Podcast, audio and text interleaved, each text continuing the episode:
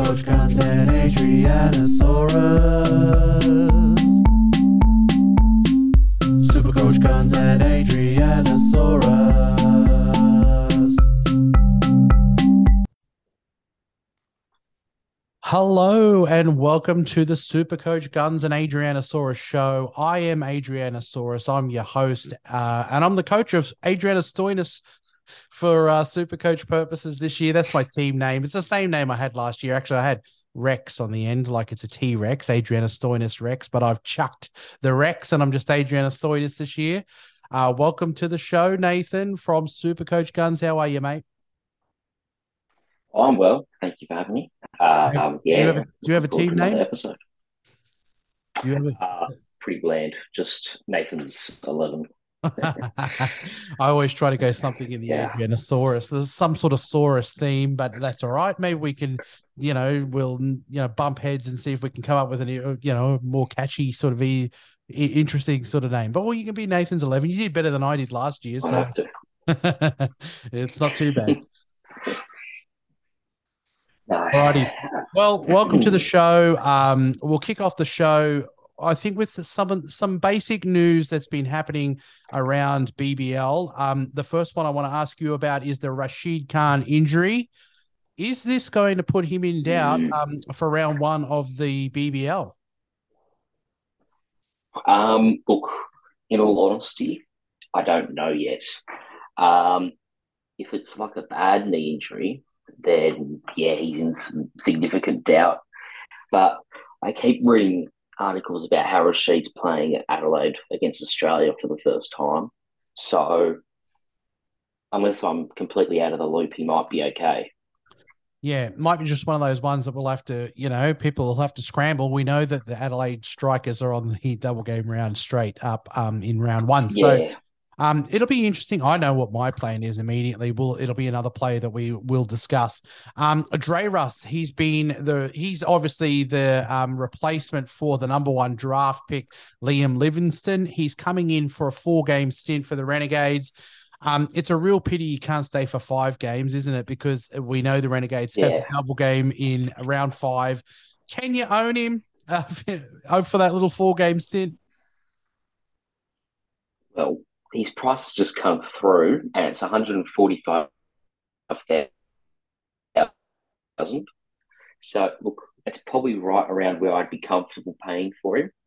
Um, in saying that, I don't think he's a start round one. But if you wanted to go with a left field pick, then Andre Russell's not a bad one. He's going to be very involved for the Renegades. Um, it kills any sort of relevance that Bill Sutherland had as well. Um, but yeah, he's going to be in that good all rounder role, you know, batting the top six, bowling close to his full four overs. Um, I, I think he's a fair pick. Yeah, I Um, mean, I, I think I think if you're going to have him, you might as well just take him right from round one because you've got a four game stint. I think it's a Sam's like kind of role he's going to probably have with those Renegades. Um, it is a real pity that it's not a double game round that you could get from him as well, but I think that's a reasonable price. Yeah. You know, would you prefer him to Dan Christian? Um, I think if you're a Dan Christian connoisseur and you you're making way for someone in your team like Dan Christian, you could maybe go Dre Russ if you want to have a little four game sort of tickle on a pod.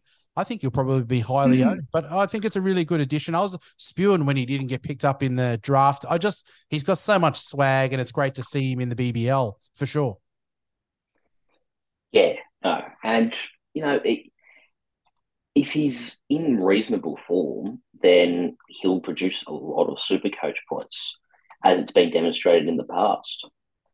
I think he's one that you could probably entertain if you're a bit of a pod hunter. Um, well, Yeah. we'll get across the uh, the basics. Follow us on all the socials, Super Coach Guns. Um, I'll tag them in every kind of format that I release the podcast on, on Twitter, on Instagram, on Facebook, um, and I'll tag them in it. Give them a follow and give me a follow as well. Uh, my link will be there to my link tree, and you can follow me on all the socials that I have. Um, it'd be great to have you along. Someone was actually give, sending me DMs on Twitter um, saying that, that I'm their favorite podcast for a nobody.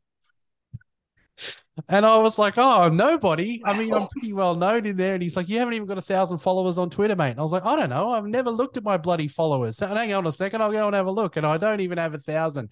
I think that's a shame. I, am but I'm really not someone who gives a rat's ass about it, to be quite honest. But I've never been called a nobody, you know, by somebody. He's actually got a lot more followers than I do. But, uh, Oh. you know, granted, I was a little hurt by that.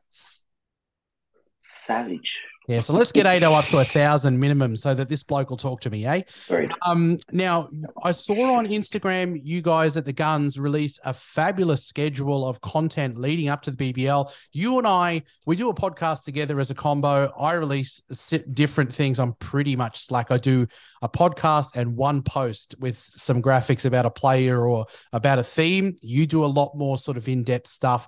Can you talk us through it for the listeners? Yeah, so what we do is we we've come up with a seven day schedule uh, for our preseason content. And so what we've got is we've got, um, we've labeled it by days. So on Monday, uh, we're going to update you on, we've got five admins working on it. So we've got five people, uh, five people's teams that you're going to see almost each Monday and see the changes that they've made throughout the week. And then Tuesday, um, we're going to be reviewing a few of the followers' teams. Do feedback on those, and um, yeah, we're going to look through just in-depth analysis on each team on a few of the teams that are sent through. Um, then on Wednesday, we're always doing uh, follower quick Q and A's. Um, we're trying to answer this those on these this podcast here, but some of them, if we don't get to it, I will answer by the story. Uh, Thursday, we're going to do individual team previews. Um, and that's going to involve just full on looking at the predicted 11, the guns, the traps, the pods, the cheapies, you know, full on assess almost every player in each team squad, just about. On the Friday, you're looking at um, something we call Do Your Own Research Super Coach, which is essentially where we will pull out a player and find out, you know, go incre- in incredibly depth into this player. So, like last week, we had a look at Billy Stanlake, and we found that, well, he's averaged 60 in the past, and he's usually good for a 40 average if he's not injured. And so he's not even 70,000. So there's some value there. That's an example. Yeah. Yeah. And good. considering we record, yeah. And then on the weekends, you know, we record the podcast usually later in the week. So the podcast. promotion of the podcast as well. Yep. And then on Sunday, yep, us. And then Sunday we will do uh, again follower team feedback as well because we get a lot of DMs and sometimes we can't reach them all. So two days a week is optimal for that. Beautiful. Sounds great. I'm gonna you're gonna be obviously I always tag you guys in on all the socials. I reckon that's a hell of a good follow because it's just wall to wall info and also the team previews, looking at other people's team. I get a lot of um, DMs, people going, What do you reckon about my team?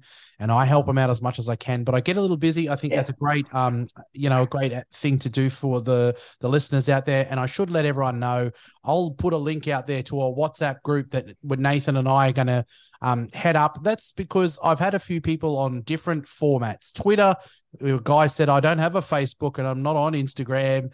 How, where I, you know, can I send you messages and stuff? Um, same with people on Facebook. So at least if it's a WhatsApp, I can get every everyone across all um, formats. Anyone who's a fan of the show or follows the guns or follows me, we'll get we'll get the link up and you can ask us live questions like 10 minutes before the game. And if obviously if we're watching and we're noticing, but there'll be obviously other people in there that'll help you as well. Go and don't trade that person in. And I reckon he's gonna have you know, flop or whatever. And you can get some live Mm. help from everyone. I think it's good to chat again, you know, with people who are fans of the show. So I'll release that with our podcast and on the socials, and you can jump in the WhatsApp group if you like, and you can get some help from Ado and uh, you know, and the guns. We'll we'll help you out. Um, all right, the World Cup as it's going on now, it looks like Australia's going to miss the finals. I, I tipped that.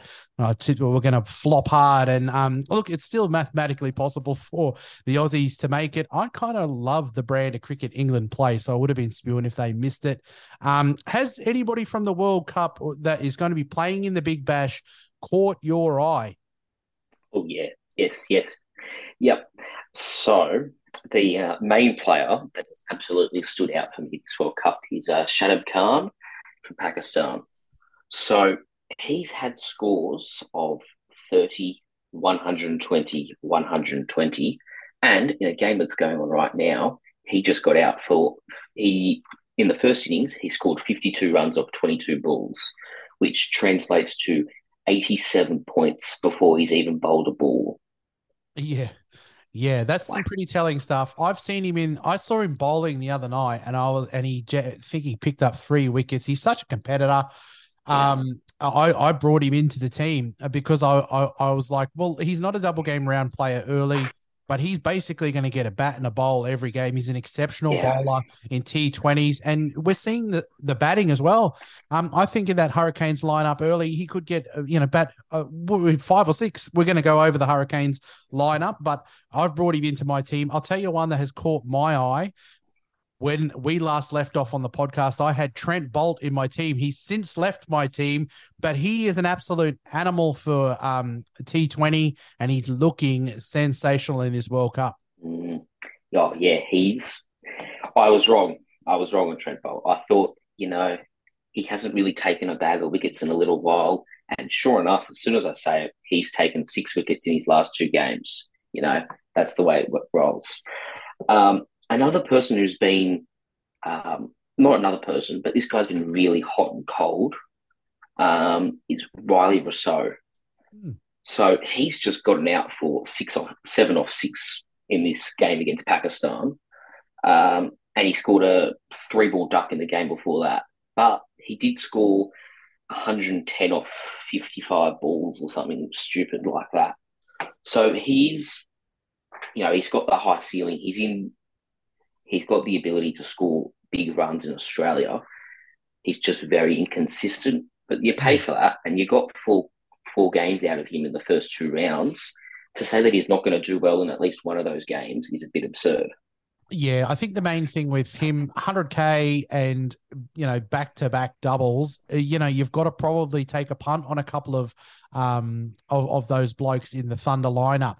I um I absolutely felt you know vindicated in my Hales pick. I just thought if Hales acclimatized, he's, he's he's played in Australia a lot, so he's pretty much acclimatized to Australian conditions. He is a hot and cold player. I call him an X factor player, but it was really good to see him in the World Cup do well in the last match.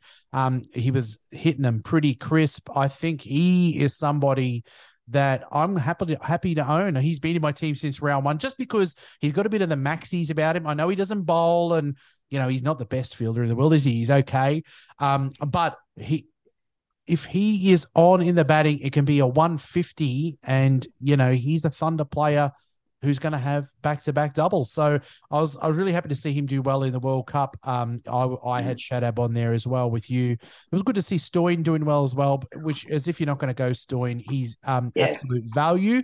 I am hearing that he may not bowl in this BBL, but he's an opening bat who's starting with a double. So, um, you know, he and he's cheap. Yeah, well, look, in good news for Australia, he's playing tomorrow tomorrow against Afghanistan. So that's a step in the right direction at the very least. Um, hopefully, he's fully fit to play. Also, for those who you'll probably know by now when this comes out, but Aaron Finch is said to be ruled out, so Cameron Green's going to get a gig. Yeah. Um, I would love to see how he goes in a role that's probably, you know, probably the role that he plays when he comes back from the test side for the Perth Scorchers, Mm. opening and bowling quite a lot of overs. Yeah, it'll be interesting to see how he goes. Um, look, uh, we can go over players that we're getting a little bit cold on, but uh, we're going to go through our lineups as we have them now compared to when we last spoke. In the last podcast, Mm. we went through our teams. I mentioned that I've got rid of Boult. We'll look at where we were in the last podcast and where we are now.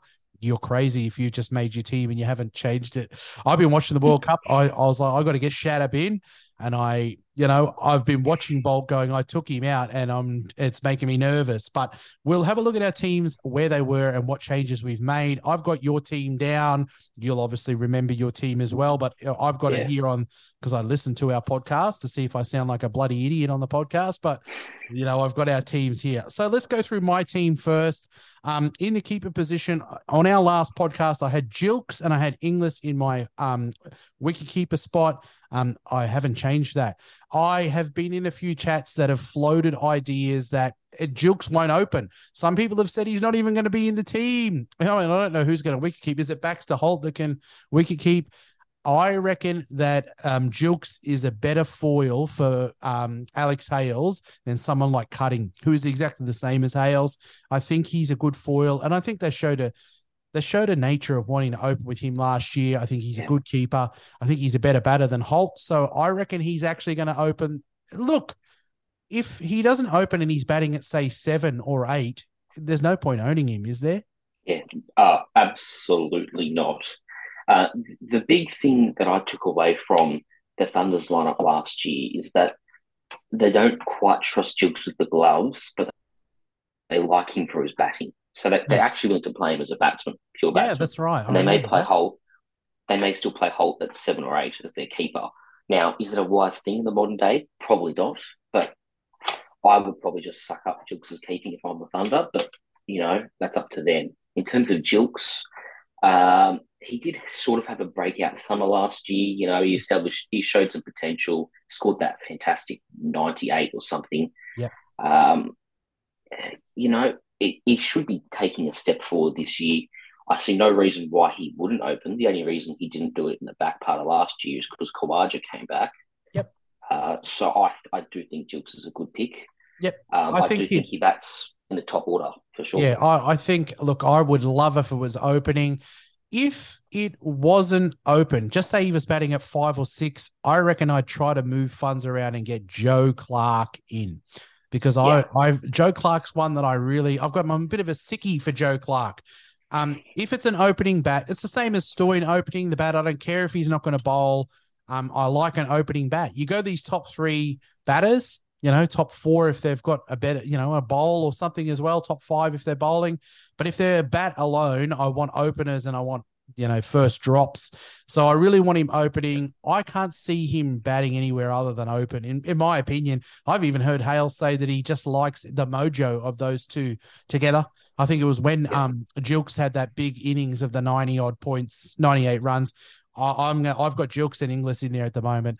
Someone sent me a question going, "What are you going to do in round two when um both of them on the double game?" Well, I'll probably bring in a keeper, you know, maybe uh, you know on into my bat, and then I can move them Yeah. around like that. Um, that hasn't changed in my team. In the batting position, I did have um Matt Short, Maxi, Sam's, Hales, and Tim David. Um, David's gone.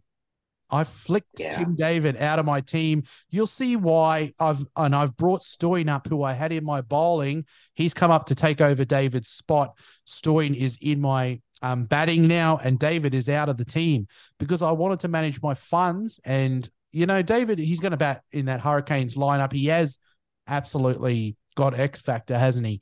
Um, and he's cheap as chips. So I think it's probably a silly move, if I'm being honest. But I landed my funds well enough to get the players that I want.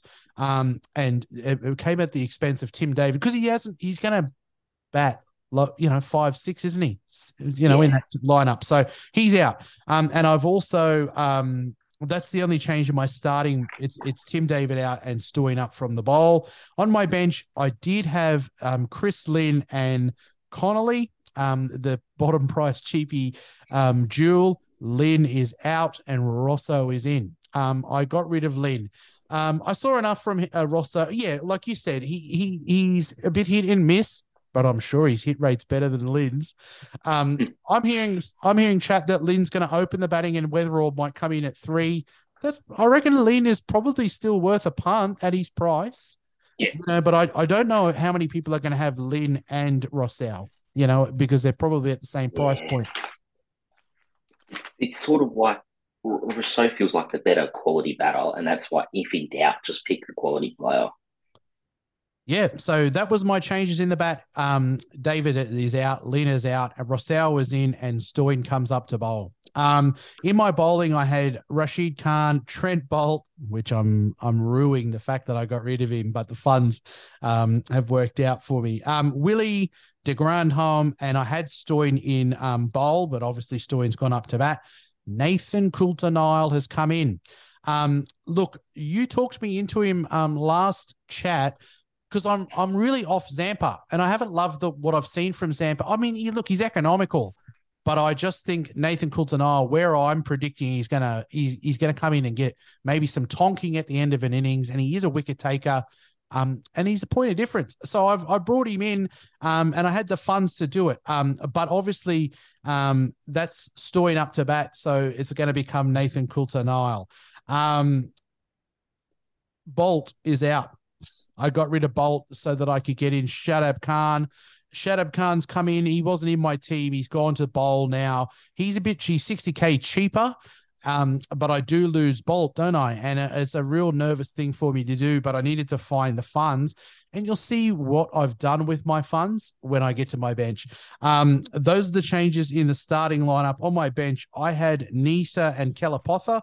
Now I have, um, I still have Kelapotha, but I'm going to probably go with whoever's got late games and is a low price cheapie. I hope we get another Nuff um, cheapie that is a jewel, and I can move in between bat and bowl. Um, but I have brought in Jhye Richardson um, on the bench. We were in a chat um, on Twitter with all of the you know podcasters and content creators, and they were posing questions like, "Well, how are you going to afford Richo and Mitch Marsh in round two? You know, with straight swaps, if Maxi fails, the fund's not going to work necessarily for you."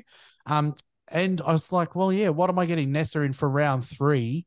I can probably get Neser because there's not a lot of options in the Brisbane Heat. I'll get him right on round three. He may even be in the test team and not be available. So I'd kick myself in the pants if I did if he was out and I'd already started with him in round one. Whereas Richo, in there, I've got two scorchers now stowed for round two in Inglis and Richardson, and he's just going to sit on my bench. And now I just got to find Mitch Marsh money. It's probably going to be Maxi, but even if I've got to get rid of a Maxi and a Nathan Coulter-Nile or whatever I've got to get rid of, um, I'm not trying to find because you know at his price, he's not 100k, is he? Um, he's not he's not terribly cheap. So I've spent the Boult money to have Richardson on the bench. I can still run a team of a full starting lineup of double game round players. Um, and I've just spread the funds a little bit. So essentially, now I've got a reserve on my bench in round one who is 100K plus. Um, I've got two nuffs, though, on my benches in Connolly and in Kelapotha, but I'm, uh, each game I've got enough option who I can use to loop into 100 plus K players, you know, who I'm going to get a look at as a loop um, option. So I feel much more confident about the team. I've got two quality reserves so I can get a look at each week in an early early game. I'm going to probably put it on um I, I don't know in that first game. It could be Rossouw, it could be Stoin. I'm probably Rossouw on the bench because of Stoin's been in good form. I'll have it on Rossouw if he does well. I'll bring him in, and if not, you know, I'll use um I'll use me benchy. Um, so you know that's the team as I've changed. It was a couple of changes.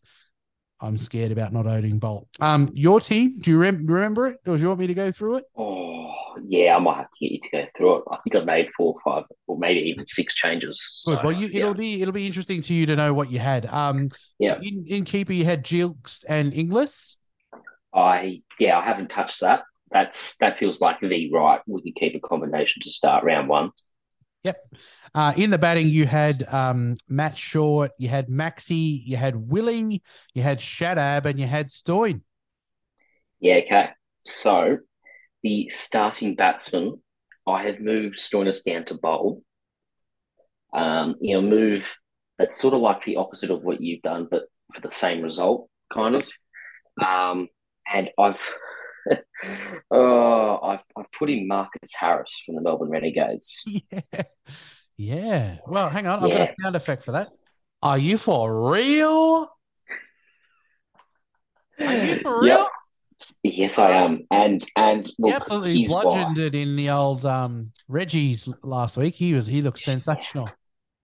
Yeah, look, he might not be, you know, a great T20 batsman, but he's almost a lock to open the batting for the Melbourne Renegades. He's sixty-two and a half thousand dollars as well. Like an opener at sixty-two and a half thousand dollars with Test match pedigree, even though it wasn't great, he Mhm. he, he's got a bit of class about him. He's a good loop option, and I've done that. I've got a loop with Rossouw and Harris going, and the bench would be still Rossouw and Cooper Connolly. So Harris is just a bench option. It's for a loop, but he's my uh, main star cheapie, I guess, that outside of the normal. Yeah. On your bench, um, you had uh, Riley Russell and Cam Green. Oh, okay. No, I have taken out Cam Green. I needed the extra money, so I've, I've taken him out and I've put in Cooper Connolly. I would have kept Cam Green, but I was off by a thousand dollars. Ah, yeah, So- it's, always, it's always the way, isn't it?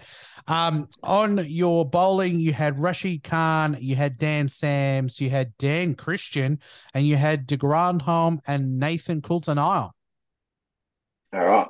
So, to manufacture a move later on, I have taken out Daniel Christian and I've brought in, well, essentially Marcus Harris, but it'll make sense soon. I've brought in, so I've got Stoinis down there at bowl now with Coulter-Nile, De Grandhomme, Sams, and Rashid.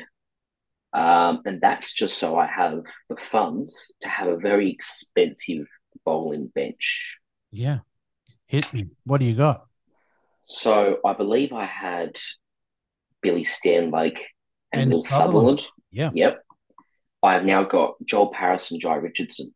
Mm, all right. Joel Paris Joel Paris was only a minor injury, it turns out in the end. So I've brought him straight back in because one, you've got Fahim Ashraf away on test duty, and two, Scott Boland is probably going to be in the test squad, and he hasn't even re-signed with Hobart Hurricanes yet. So it's almost there's two spots, even maybe even three for um, Joel Paris. He's definitely going to be in their top, top side.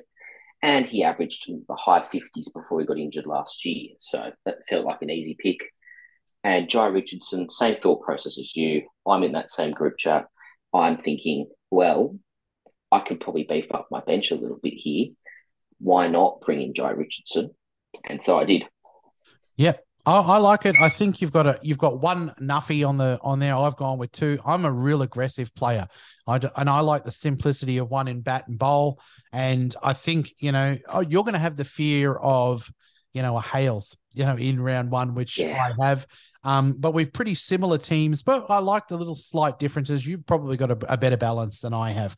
Um, moving on. Um, we've had the viewer questions come in. I opened up my chat on Instagram got some questions in which I'll ask you, and you've got some questions in, and you can ask me. Um, I'll go first, and I'll ask you the questions that I got into the socials, and you can give us your expert opinion. Alrighty then.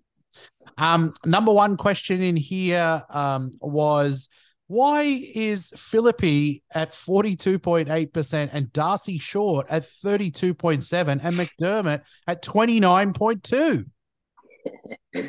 Oh, that's a great question. Um, some people that do super coach just really appreciate uh, really good batting.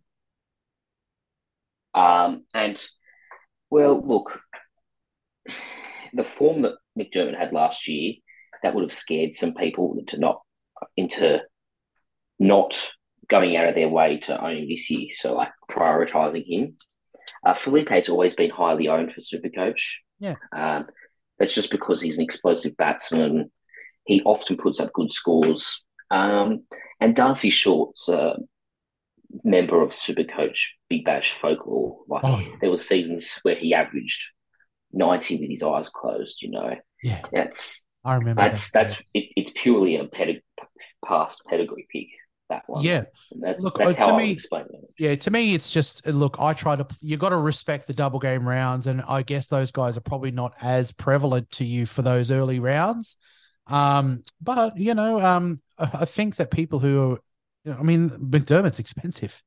You know, um, Yeah. so you know, people are spending up. I don't know.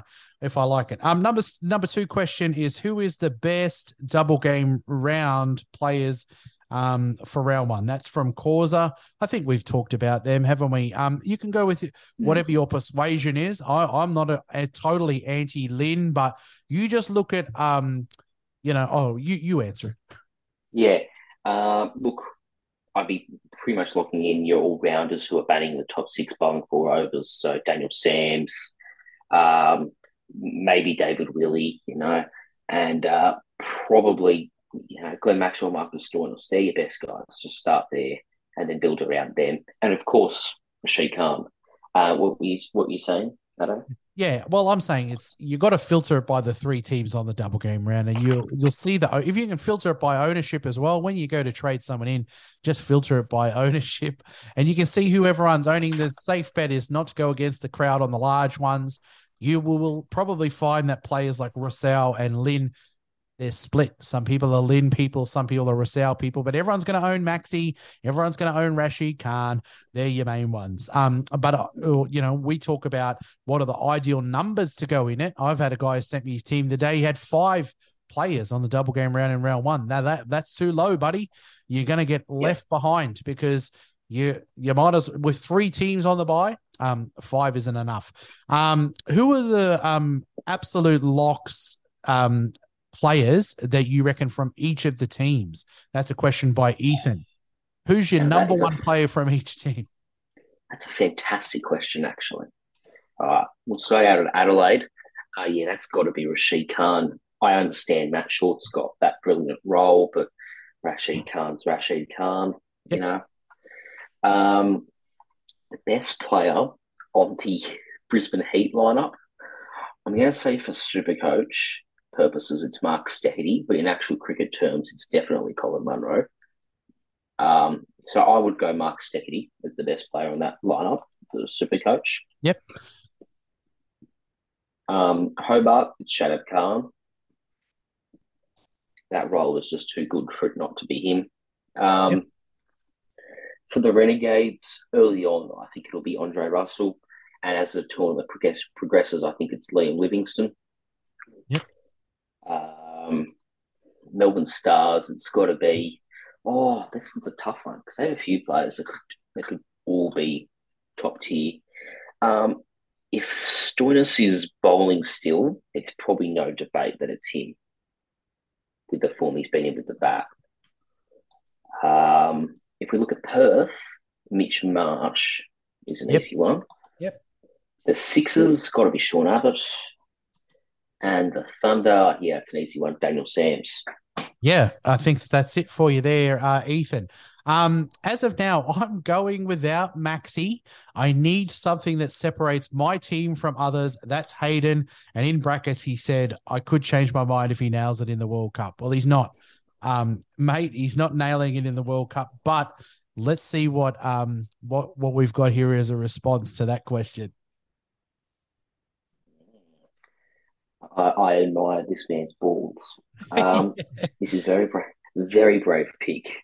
Yeah. Um, I, I think if you're looking for a, uh, I guess an antipod to Glenn Maxwell, Jason Sangha might be a guy. Uh, pretty much the exact same role in his team. Maybe less bowling, probably less bowling. But if it's a spinning deck, you know, you best believe he's going to bowl a few overs.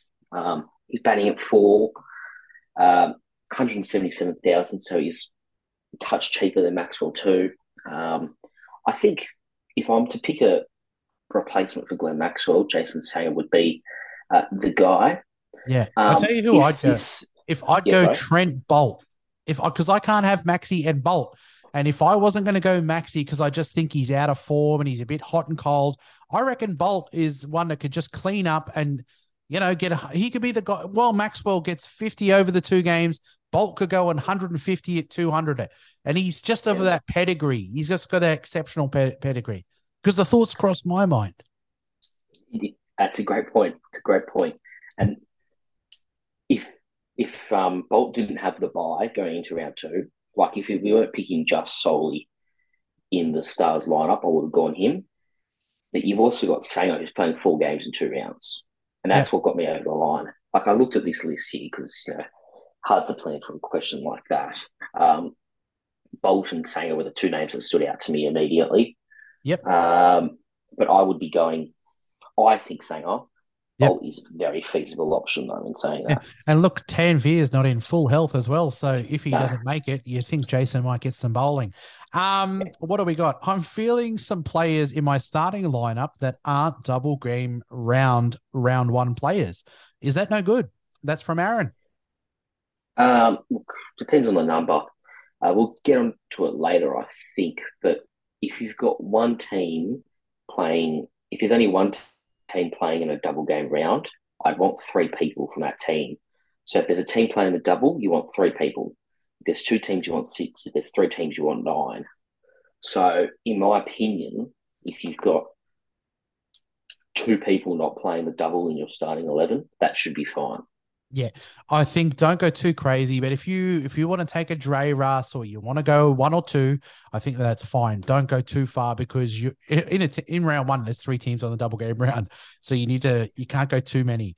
Um, what scorchers would you start with, considering they have the buy round one and the double game round two? That's from Sam. You know, you and I do Um, stashing Inglis um I and think uh Richard. Yeah. Yeah. I think they're the only two you can stash. Um, I've seen lineups with Peter Hatzoglou, Laurie Evans, Ashton Turner, and I just think they're all big part players that might not be fully involved every game. And whilst they might do okay over the double, they're not going to perform like Jhye Richardson or Josh Inglis are going to perform, who are in big roles for their team and are relied upon from Perth Scorchers. So I Yeah. think they're the right two. Yeah, that's the way I like to think of it. Is if I didn't own any Scorchers, who are the first couple I would have brought in? Inglis because of his top of the order keeping and the price and his pedigree, and Richardson is the first guy of high dollar cost that I'd bring in, and then maybe I'd take a punt on a Behrendorff for a Tye or a assault, hmm. whatever. But you don't stash too many because you may not even want those. I mean, don't don't just stash them because you think you need to have heaps of them. We've already got Thunder people. We lots of us have got Thunder players, and they're going to be in the double game round in round two as well. So count your numbers, including the Thunder players. Um, what to focus on in the early rounds? That's from Abina Yads. focus on the early rounds are target the doubles, target them heavily. And sorry, just a bit of breaking news: Shadab Khan's got uh, two wickets. Uh, He's got he's bowled three balls and he's got two for one. So that would take him to uh, probably hundred and twenty nine points. Yep. So that's an answer for old mate there. Going, can you have players who aren't on the double? Probably Shadab is one of one of those good candidates. Um, yeah. So what what do you what's your focus? Obviously the double game rounds. I I kind of think you and I we we didn't have Jhye Richardson stashed on the bench, but somebody t- triggered our me- mind about how you're going to pay for these future double game rounds. That's how you've got to think about it in the early rounds. Is um, it's it's no good just going in so hard at round one and having a not anything for round two. If you go into round two, uh, we'll talk about what we think are default numbers for how many teams are on the double. You got two teams on the double in round two. On round three, is it one team? It's the Brisbane Heat. Yeah, I, think Yeah. that's correct. Yep. So focus it how you you could start the first round with no heat players because you've got a couple of rounds to be able to get some heat players in, and there's there's a default number. But if you go in with six in the first round when there's ten te- or three teams on the double game round, you're going to get burnt. So I just think you've got to map out a, few, a couple the few weeks ahead. That's my early focus. Um, Agreed. what do we got? We got the last question here. Thoughts on going expensive on the bench with Wade in brackets, possibly Neser and Hossein. Um, that's from Hayden. Right. I think much I like the strategy of going expensive. If you're going to go expensive, I would definitely be going at least one of those three being a Perth scorcher. If you're willing to spend 100k on probably three players, I would maybe take 40,000 out of Neser and go to a 62 500 and upgrade Hussein to Jhye Richardson. Yeah. I mean, it hurts having someone of Jhye Richardson's value on the bench, but it's just a stronger move because you've automatically got yourself a premium, pretty much player. You know, coming in straight into your team for round two. Um, those are my questions. So what do you got for me? Let's go. Yeah, these are good questions here. Um, here we go. This is good one from Isaac. Is Lynn a risk? Yes, he is. He's always been a risk. Uh, he's been in better form. Um, we talked about J- Darcy Short, and he he's not quite the Darcy Short that took the game by storm, and nor is Lynn. But if you're looking at it on pure role, the role is good. He's got a double game round up first, so I kind of think, you know, there's not it's not a huge risk. He's not expensive. He's going to probably open the batting. He's on a double game round in round two. He doesn't go into a buy either. I just think um he's risky, but he's not he's not not worth the risk. You can risk it. I think he's as much of a risk as someone like Rossouw. I just went Rossouw because he's going to have a double game in round two. So yeah, Yeah, risk. yeah, that's very fair. Uh, I've got a question from Jason here. He says, "Would you go with Lina Mujeeb for team balance, or would you go with Matthew Short and a sixty-two thousand five hundred dollar player on the bench?" I would probably go with Matt Short and a 62k. You like you're going with Harris. You if you've got somebody there that's got a decent enough role that they could be bringing in a loopable score for you, don't get too obsessed with spreading the wealth. You know, um, you can have a player in there that's worth 200k. Sometimes Maxi doesn't fire in a back to back in a double game round and you can get 50 points out of him. Most often he doesn't do that because he's got multiple skills. But um, don't overcomplicate it for yourself. Mujeeb is a renegade, isn't he? Is that who he's with? So they've That got enough until round um, five. I wouldn't worry about it. I would get Matt Short in because he's got a double in round one. He's opening the batter, batting, and he's an attacking batter. He could be 300 points that you sit there kicking yourself about. So could Lynn. Lynn could fire, but I just think I trust Matt Short for scoring well in a double game round. I don't trust Lynn. So I would go with option uh, Matt Short and a 62K. I think there's a few good 62K options. Yeah, I, I agree. Um, so this next question here is this is a good one because I, I believe this is from round one. Uh, Shab Khan or Colin de Grandhomme? Yeah, I mean, I guess it depends on what your numbers you're running in are. You know, I think De Grandhomme has a sensational role, probably similar to Shadab, really. Um, and if I'm looking at it, one's a double game round, one's not. You know, you could probably still get Shadab in uh, in a cup after the first round's passed. You could even trade De Grandhomme probably to Shadab. Um, so I would probably lean towards De Grandhomme because he's got a good role in that team, as good as probably Shadab. Um, and he's got the double game round first up. And if you can't get rid of him straight away, he doesn't go into a buy. So you've got a couple of weeks to move to Grandhomme on. You know, I just Yeah. think um, you look at your numbers. I'm going to have a whole starting lineup of double game round players. So if you're short of that, it's got to be De Grandhomme. Yeah, I I agree. I, I think ideally you can own both,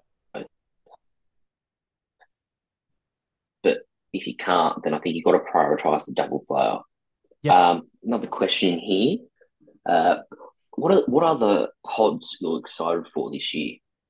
Um, look, I'm, I like Ellis there from the Hurricanes. Um, I think he's really come on a long way in his um bowling.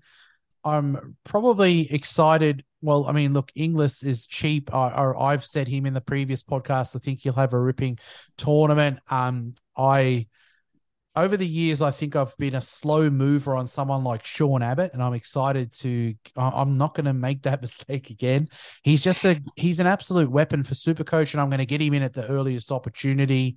Um, I'm probably, you know, I'm I'm I've been a Dan Christian owner as well, but I'm interested to see his role in that team, and he could be someone that I reckon we want to get in quick, smart into our team. Um, and obviously, someone like Liam Livingstone, when he comes in, um, you know, he's an absolute weapon of a player. Went on. Um, I'm probably keen to look at him as well. Yeah, I I'll probably throw in Andre Russell. I mean, Yeah. not many people are going to consider him because he's only playing four games, won't make the double. Uh, but no, he's he'd be he's a very nice pod, high pedigree too. Yep. Um, Okay. Uh, this is a pretty easy question to answer. Is Adam Zampa a must have? No, he's not a must have. Um, look, Zamps is a quality, he's a world class spinner. Um, but look, you look at I look at what he's doing, and I think he's going to bat at like what nine or ten, nine, probably eight. We're going to go Yeah. through the lineups. Um, but I just think you're relying on him to he will bowl cheaply, most likely, but whether he jags the wickets. Um, so I don't think he's a must have. I think there's lots of good options. We're going to go through the lineups. I've mentioned player like Hose, and you look at some of his recent form in short form cricket, and he's going to be batting high in the order for those strikers. Um, we've mentioned Nathan Coulter because I like a player who, if their main skill doesn't work, which is bowling for Nathan Coulter but he, he's going to bat reasonably high in the order, reasonably enough that you can probably get 20 runs to help. And then that's not to say that Zampa can't do that as well, but um, I'm I'm famously, you know, I'm fading Zampa. But if you look at his ownership, if Zampa nails it and jags, you know, six wickets over those two games, I'm going to look like a bloody dickhead because I so many people own him. It's not always wise to go against the huge crowd. Let's put it Mm. that way. Sometimes it's wise to just go with the crowd. Agreed. That's that's the whole point in picking Glenn Maxwell, isn't it? Yeah. Um, I think we got yeah, we got one more question here. The other ones we've kind of already covered. Um, can you name me your top three cheapies? Ooh, I mean, look, cheapies. Um, it depends on what you're talking about for a cheap price. I think Inglis is a ripping price. Is he still cheapy? Yeah, I, I think we will cut it off at below hundred. Below hundred's a cheapie. Yeah. So I mean, look, it's got to be Inglis and Stoin for me. Um, just because they're relevant in the early rounds, um, particularly. Um, look, I liked him, David. I, I just think you know he was the one that I f- didn't hesitate as the first one to pull out in order to manage my team. He hasn't been setting the world alight in the in the World Cup. Um, oh, who else is the cheapie that I like? Um, Ilks is one as well. yeah, Gilkes. Yeah, probably with with him opening. Um, Um, throw another one in there. I talk about him a lot. Paris, good Yeah, average Paris. last year before injury. So, Yep. something there. All right. Uh, yeah. So what are we looking at now? I think that's it for questions from me. Yeah. Beautiful. All right. Well, so we're talking about double game round numbers in there. There's a few questions about players and who you who are double game round versus non-double game round. What is your default number um for one team on the double game round? Three. I might have mentioned this before. For every team that plays on the double game round, I'm picking three players. Yep. So, you know, one for three. If there's one double game, then there's I pick three. If there's two, I pick six. If there's three, I pick nine. Yep. I'm exactly the same. And if I need, if I'm sort of not happy with my rank, I might go and pump an extra one in there, if, if you know what I mean. Because you know, sometimes you're playing catch up. Um, you know, when you get to Brisbane Heat, most people are only going to have three Brisbane Heat. So if you want to go four, if you can find four in there that you like, that's the time that you might go above what the default is. Um, you know, um, in that first round, there's three teams on the on the double game round. I've got more than nine. You know, so you can go higher. People are hitting it hard because there's three teams on the double game round. And I think it's mostly because the Thunder go into a double game round in round two. The default is three. Each time there's a team on a double game round, three, and that's the minimum. You're not going to be left behind by players if you go that default number of three per um, team on the double game round. You can pump in. You know, when you start going under that, you could be in danger as, as a as a rule. Mm, agreed. Um, now in your team now, um, how are you looking? You know, for d- round one for double game round players. Um, how many we've talked about our teams who we've got stowed for round two? Have you got any for round three? Have I got any double players for round three? I have. That's the heat, isn't it? I have Yeah. zero for that Yeah, round same. three. No heat. I will. You've got three trades going into round three. Just view it like that. Yep. You know? So I've got a full starting lineup in round one of double game round. So what are we looking at? One, six, uh, 11. You know, I've got 11 players in round one on a double game round. In round two, I've got two, you know, already with Inglis and Richardson. Oh, and well, three, four, five, six, because I've got um Thunder players as well. Um, look, and we don't even neither of us have anyone from round three. So you've got to kind of build, you know, in round two, there's no, it's a, I'm not uh, adverse to bringing in a Heat player in round two because I've already got a good stowing of Thunder players. I've already got two th- Scorchers players. So my three trades might be a couple of Scorchers and one Heat person. So I've got one Heat and then I'll grab three Heat in the next round. So I go above the default number of three, if you get what I mean. Um, but I've got none at, at present. Um, all right, well, let's move it on to the team previews. We're going to do obviously the relevant teams the Thunder, the Stars, and the Strikers.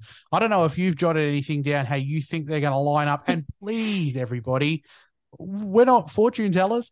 We're only going to predict what we think. And I've been in chats and people say Juke's not even going to be in the bloody team. I've got him opening. So I could be completely wrong. They could be right. So please take it with a grain of salt.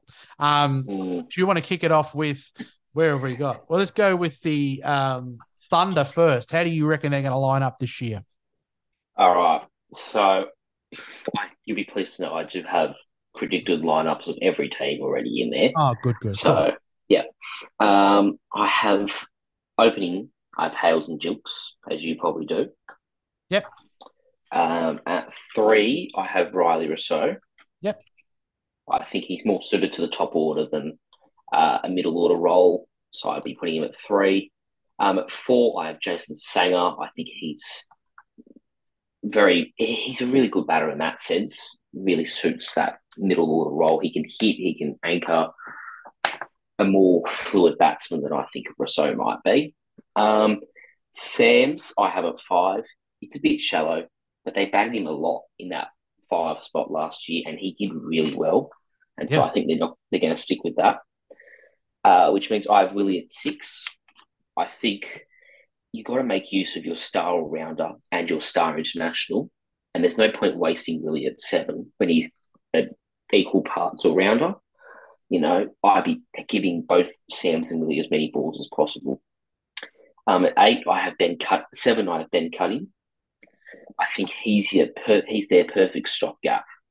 Um, if they do lose wickets, they adds a long batting lineup. If Sams and Willey go the distance and it's a pacey wicket, Cutting can come on. You know, he adds dimensions to their bowling and their batting, despite not being in the prime of his career anymore. Um, at eight, I've got Baxter Holt. I don't think they'll trust um, Jukes with the gloves. He's not very good. He holds the leading keeper for New South Wales as well.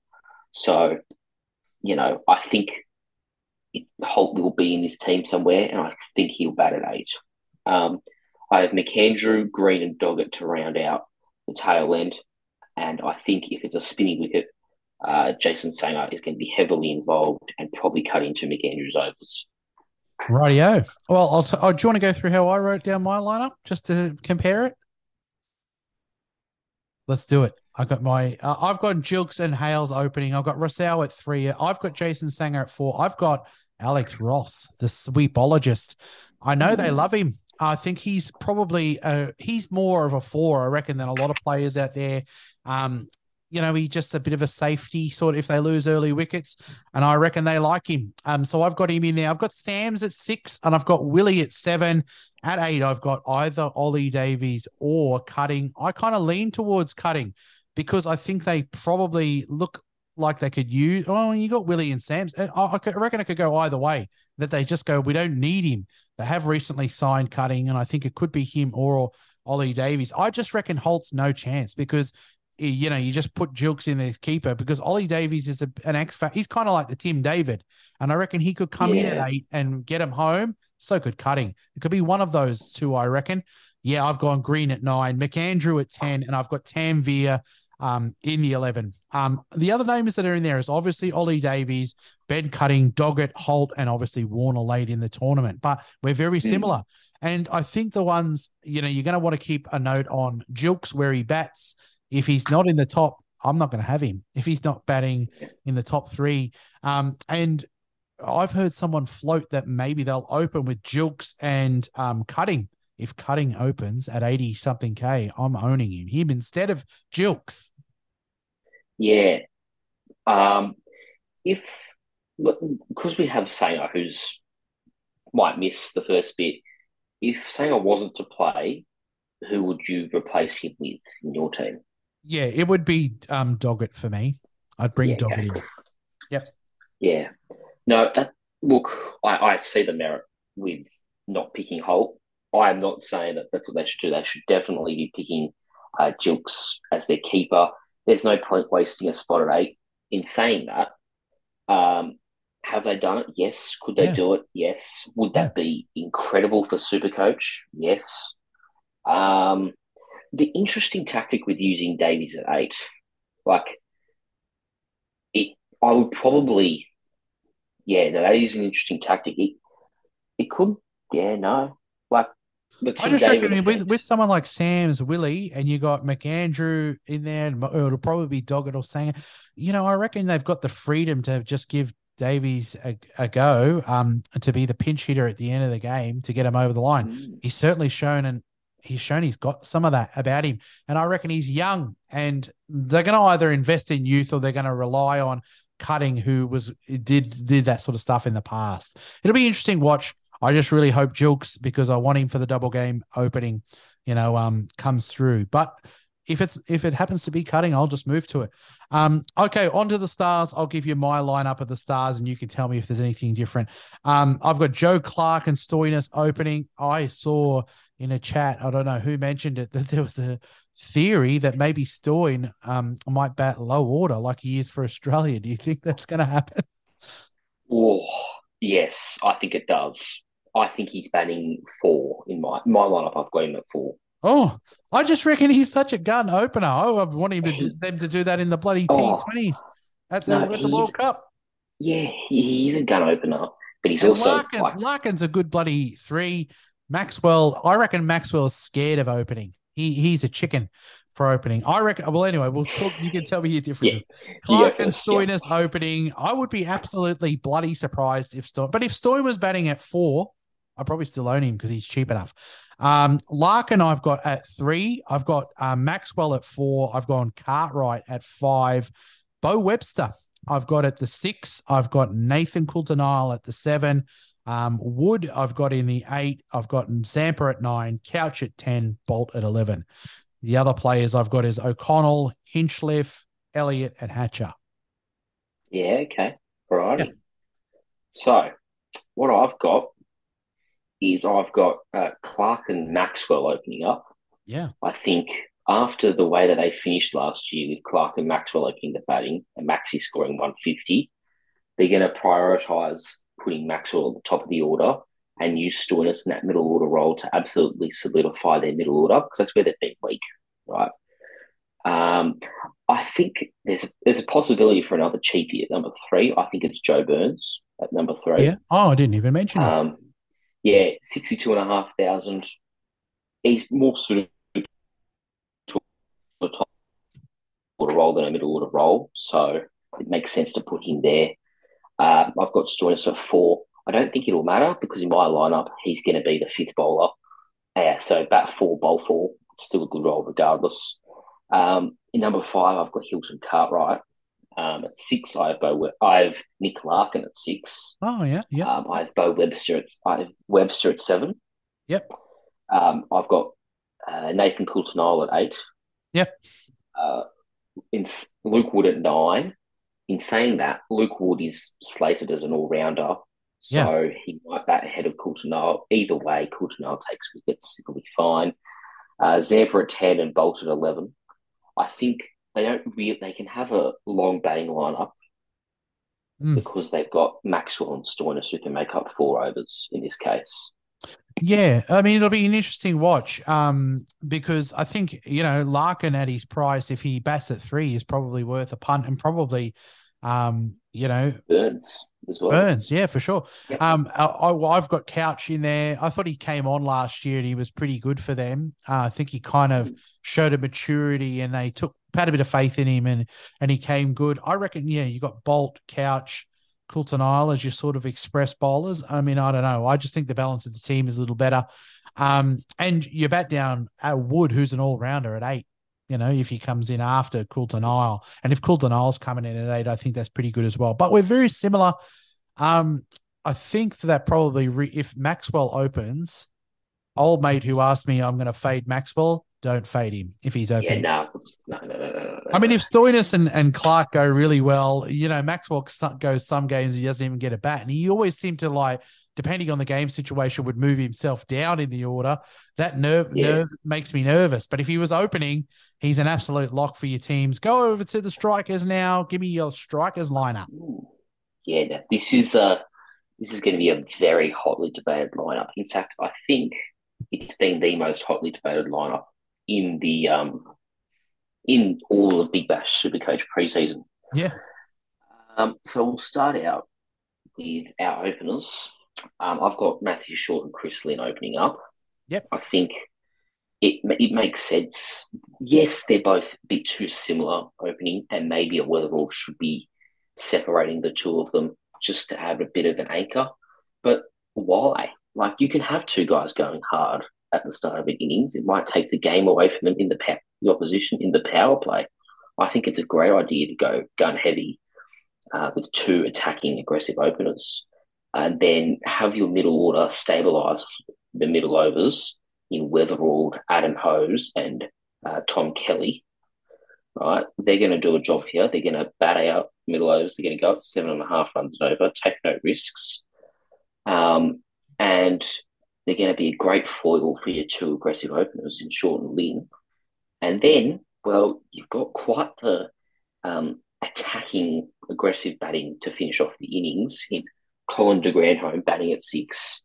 Um, Harry Nielsen will float depending on what the game needs.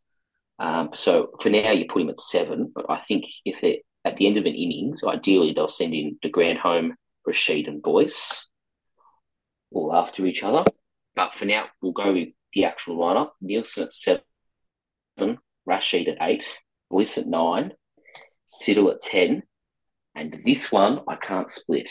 Thornton, Henry Thornton, or Wes Agar. I would love to hear how you've decided between the two of them because I can't. Yeah, I mean, we've got some differences in there, and we'll go through my team. I've got Short and Lynn opening like you as well. I've got Weatherald at three. I've got Hose at four. I've got de Grandhomme as at, in five, but I kind of agree with you. I mean, I, they used Kelly towards the in, end of the innings, and I think he did some good stuff down there. But I Yeah. agree with de Grandhomme. I just think he's an international, so they might be, you know, inclined to pick him. I, I would absolutely take it if he batted at five. yeah. I was But just, it'll it'll be Kel- I've got him and Kelly. It could be the other way around. I've got Nielsen at seven, Rashid Khan at eight. I've got Henry Thornton at nine. I've got Agar at ten, and I've got Conway at eleven. I don't even know if Siddle's going to go around. Is he? That was my big question. Is he going to play this season? look, I've assumed that he has because he's still playing Sheffield Shield. That was how I concluded it. He hasn't re signed yet, but I concluded that for now, he's probably get. I think he's playing because he's still playing Sheffield Shield. Yeah. Well, if he play, if he plays, I reckon he comes in for Conway. And and I I really think that if they signed Boyce, they probably want to play him. Don't- You know, and they've showed that they like to go twin spin bowlers, and it could come at the cost of um someone like Thornton. I reckon Agar is going to get the run. You know, personally. Um, Mm. so that's my lineup anyway. The other players are Siddle. I've got them on the bench. Siddle, Boyce, Gibson, Hunt, um, Head, and Carey later in the tournament. Yeah, like, oh yeah. Again, it's it's the most hotly contested lineup. Everyone's got a different lineup for the Adelaide Strikers. Yeah, for sure. and it's because it's so super coach relevant and it's being so so much discussed. I think the one thing you can lock in is that Lynn Weatherald and Short will be your top three, and Colin de Grandhomme will bat any will bat from five to six and play a prominent role with bat and ball. I think you can lock that in. The rest, you're just going to have to wait until the toss to figure out what's going on. Yep, absolutely. I'm going to chuck a pause quickly. Yeah, so I mean, I really think the Adelaide Strikers could go. I mean, look, if if um, it is the way I say, and de Grandhomme bats at five, um, you know, he, and he's going to bowl in that lineup as well, you got to have Yeah, him. no, Um, You. I someone who I'd looked at uh, the stats in other sort of T20 leagues was Hose. as well. And I think we're talking about people at that price point. Um, Lynn, um, Rilee Rossouw. I think Hose is a pretty good one as well, from what I've seen and of his uh, um, performances in T20s. Yeah, I know absolutely nothing about Adam Hose. Um, Yeah. So let's have a look now, shall we? He played in the um, uh, Caribbean Premier League.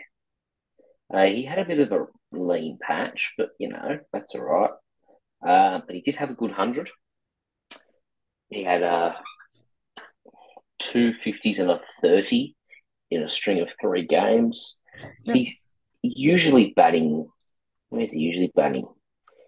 Uh, he batted at uh for the St Lucia Kings. He played for them in the uh, uh, Caribbean Premier League, and he batted at uh, did he bat? He batted at uh, you know middle order, so five. Um, yeah, he batted a five, four, five usually.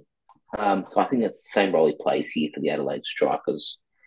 Um, career strike rate, you know, it's it's a good strike rate. It's 145. It's a nice Yeah. strike rate for T20s. I think, yeah, he's going to be a bit.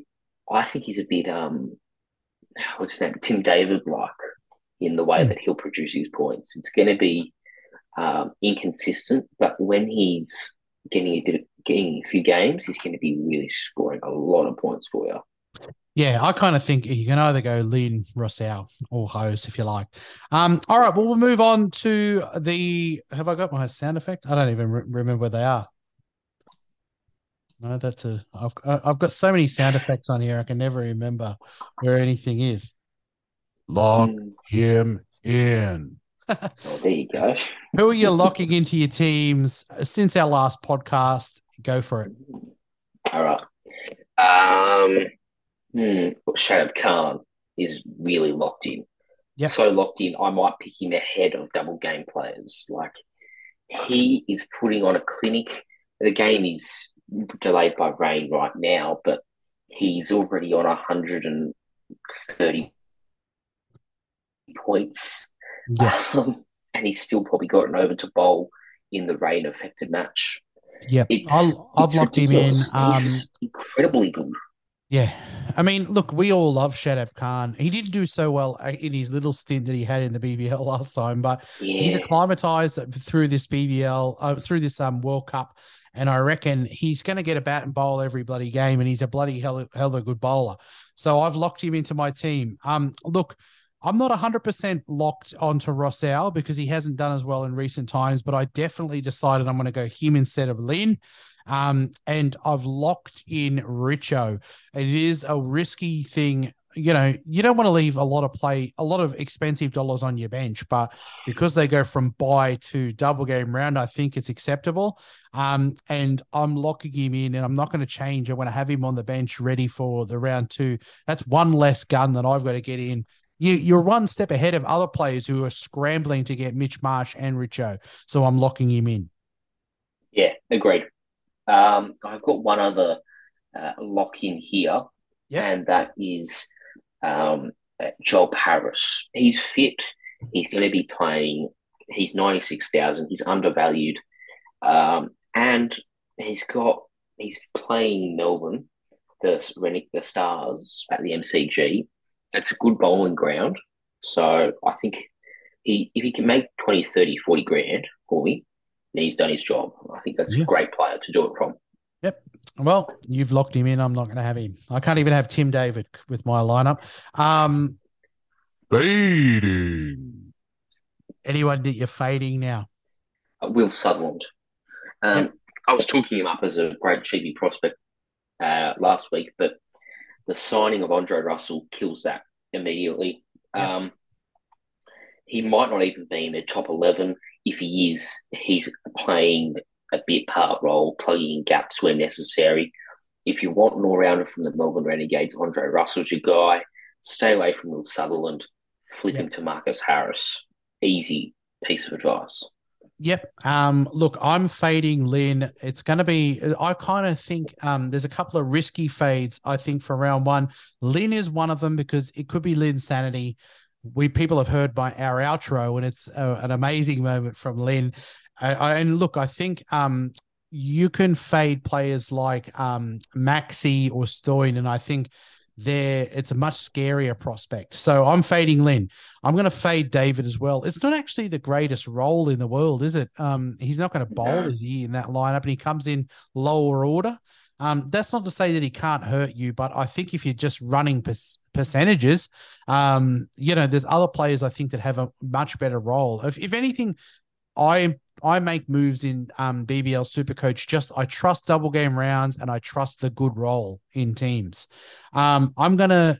I haven't loved what I've seen from Zamps. Just quietly, I haven't really loved what I've seen from Australia since Justin Langer's left. Just quietly as well.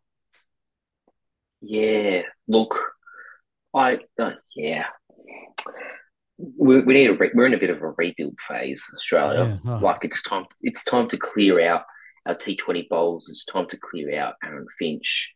Yeah. Um, I think it's time to get you know Jhye Richardson, Nathan Ellis in there. Yeah, open Cameron with Green. And bloody do something, And guys. Get some start. Well, I think you open up with Cam Green. You start playing Ashton Agar in your full into full eleven. Yeah. T Twenty cricket needs two spinners in each team nowadays, and we're behind by not having by having Pat Cummins, who can ba- ba- barely lay bat on ball, batting eight. Yeah, and he, he's not bowling very well either, Paddy. Yeah. Um, look, I'm gonna, I'm, I'm gonna be fading Philippe. Um, it scares me looking at that ownership, and I only looked at it when someone sent me the message, and there's a question. I was like, I can't believe it. He's, he's really that high owned. So if he absolutely brains it in those um early rounds, he's one of those ones that you just you kind of say to yourself, of course, I Philip he's such a you know, he's such a gun. Uh, it was a silly move not to have him. I went for someone Yeah. like Gilkes who was batting at six. You know, I just feel like it's I, I've got people in here where I'm like, I could regret it, but I'm fading him. And the last name that I'm putting on there is Boult. Um, I had him in my original team, and he's in absolute great form in the World Cup. And it's a scary thing. I reckon he's going to be one of the top scorers in the round one. And you, just can't have them all. Um, and at his price, 180k, um, who are you going to leave out? I'm going to probably choose to go with someone like I don't think you can have Matt Short and um, Maxi and Boult. You know how how are people doing that? Um, well, they're certainly not picking Jhye Richardson on their bench. I'll tell you that. Probably. That's yeah. how they're not doing it. Yeah, probably. I Um, mean, but until I did that, I probably could have afforded him. I guess. Uh, yeah, and they've probably sacrificed all sort of um, quality depth on their bench just so they can go all out for this double. It's not a bad strategy. No. If there's if we get a if we get a lot of cheapies in the next month or so, I think it might be end up being the right strategy. Yeah. Um, yeah, like if Keller Pother, you know, if Roger Gioli from the Renegades, if they if they all end up getting gamed forty two thousand, you've got to pick the forty two thousand dollar cheapies, right? That's right. And if there's none of them there, you probably have to sp- spread your team a little better. Uh, anyone that you're cold on? Um, yeah, well, so I said Sutherland before, uh, but outside of him, I'm a little bit cold on um, Hayden Kerr. Yep. I'm just like, people think that he's going to be the guy that gets this massive role for the Sixers. But because he's so versatile and he showed his versatility up last year, well, the Sixers exploited that versatility. They banned him at eight. Uh, they banned him opening. They banned him anywhere where they needed him to play. His role is going to be changing too much to be a consistent and steady super coach pick. Yeah. Um, in saying that, if he's opening round one and they've like Dan Christian's looking like their fifth bowler, then I think you do fire up Hayden Kerr into that side. And I think I would scramble to pick him because Yeah. oh, that's a Mitchell Marsh sort of role there. Like, Yeah. I mean, you've got to have a look. You're going to get around. I mean, you may you may miss what he's doing in round one, but you can adjust quickly enough. Um, I think if you go early on someone like him, you know, they're not the first. I mean, I probably on the surface, I'd probably grab Abbott and I'd probably grab Dwarshuis. I'd probably and grab Dan Christian and Philippe. I'd be grabbing so many sixes before I'd be grabbing him. But last year, that was one of those pod moves that people went with, and it worked out well for them. Um, look, if he, I think I, I've had more trust in him at least bowling a couple of overs if he's opening, mate. Lock him in for sure. Um, teams. Uh, now, as our teams are sitting here, is there anybody that's calling out to you? Have you left out someone, or have you punted someone that is um, leaving you a little uneasy? Tell you what, I'm not pleased that I don't own Trent Boult. Yeah, Um, that's my I would love- Mm, I I'm would, feeling it. yeah, I'd love Tony, but team balance and the sake of of my team uh, for the future will mean that I can't pick him, barring like if we get three or four forty-two thousand dollar playing cheapies, then yeah, I'm probably going to own uh, Jhye Richardson at the expense of Marcus Harris. I'm probably going to own uh, Trent Boult at the expense of Jhye Richardson and hopefully sell Marcus Harris. Um, but otherwise, I think, yeah, Boult is probably the one I wish I had that I don't. Yeah, he he's definitely one that I you saw. I had him in my original team, so I'm Yeah. I'm spewing that I don't have him in there, but I just couldn't get the funds to work. If if someone like Rashid Khan is not good to go, he's an easy swap, and I will Yeah. 100% go um Boult. Um, look, it's not without a little trepidation that I remove someone like Tim David. The price is nice. Um, he's got a bit of a sort of he's renowned now in the old circles. How the Hurricanes use him, I don't know. I don't know if I'm going to regret it, but he's um not in there. Um, Hose is not somebody that I'm regretting. I just looked at his stats and I probably felt fairly confident that he might even almost be the better pick out of. I will definitely over Lynn and and maybe even over Rossouw.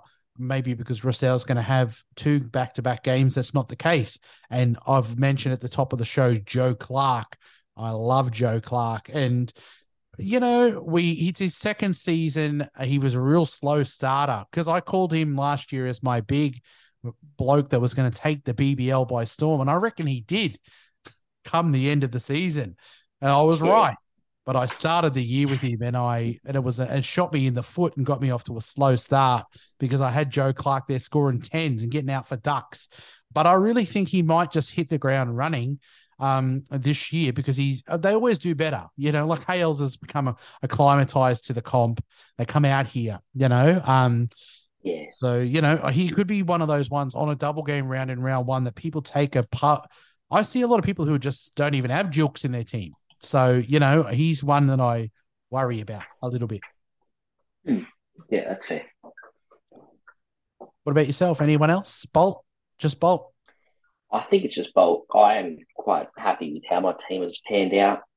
Yeah. Um, I wouldn't mind if if some cheapies really popped up soon. Yeah, it would be nice. Yep.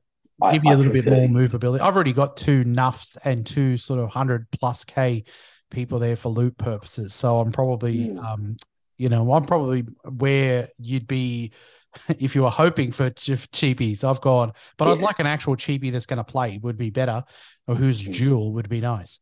Um, well, it's been a terrific show. Um, thanks for coming on, Nathan. It's been a ripping chat. I always worry about. I, I I listen back to podcasts I record at night, and I hate them. And when I record in the day, I'm a daytime person and I sound better. I enjoy myself listening to myself on um, day podcasts, but I'm sure we've done a great job. Yeah, I'm sure we have too.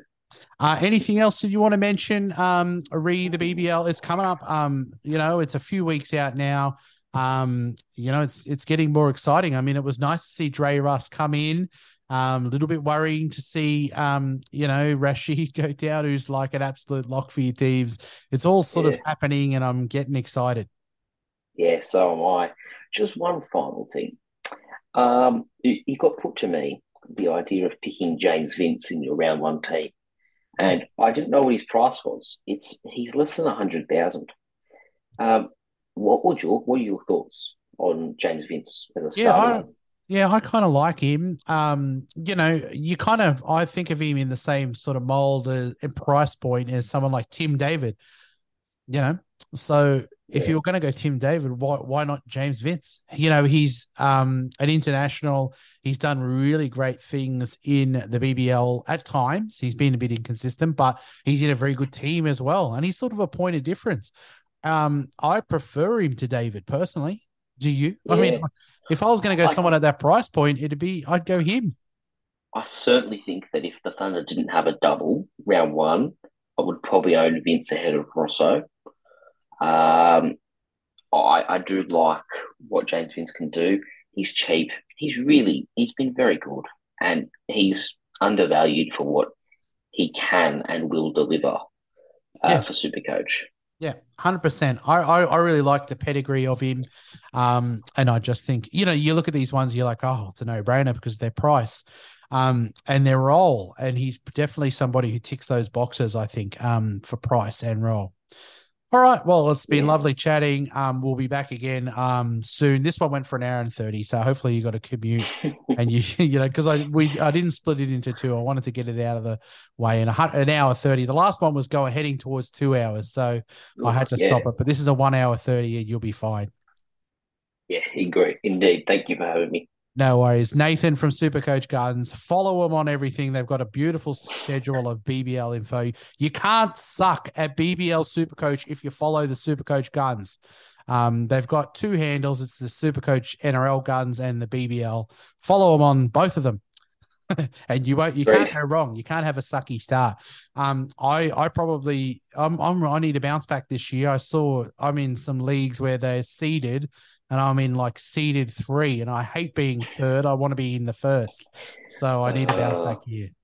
I'll see you in the high life next year. Yeah, hopefully. I mean, oh goodness, I've got I feel so much pressure on me to to do well. I mean, you know, I mean, I'm already at full ten leagues actually because I play a lot of cashies. I'm in a lot of cashies, and people are like, "Well, I'm, I'll join you cashy if it means beating you after last year." So we'll have to hopefully ever bounce back and win some cash, you know, or I'm going to be oh. out of pocket. Uh, all right. Well, we'll talk again soon, mate. It's, it's been a pleasure talking to you again. Thank you. Thanks, mate. Tate. Oh, it's four. Oh, oh, sickness. Chris Lynn has taken the wild thing and That's sent him possibly over the roof. Over the roof. Look at the look on his face. He's just, well, that's what I do. Even the wild things gone well. I can't do much about that.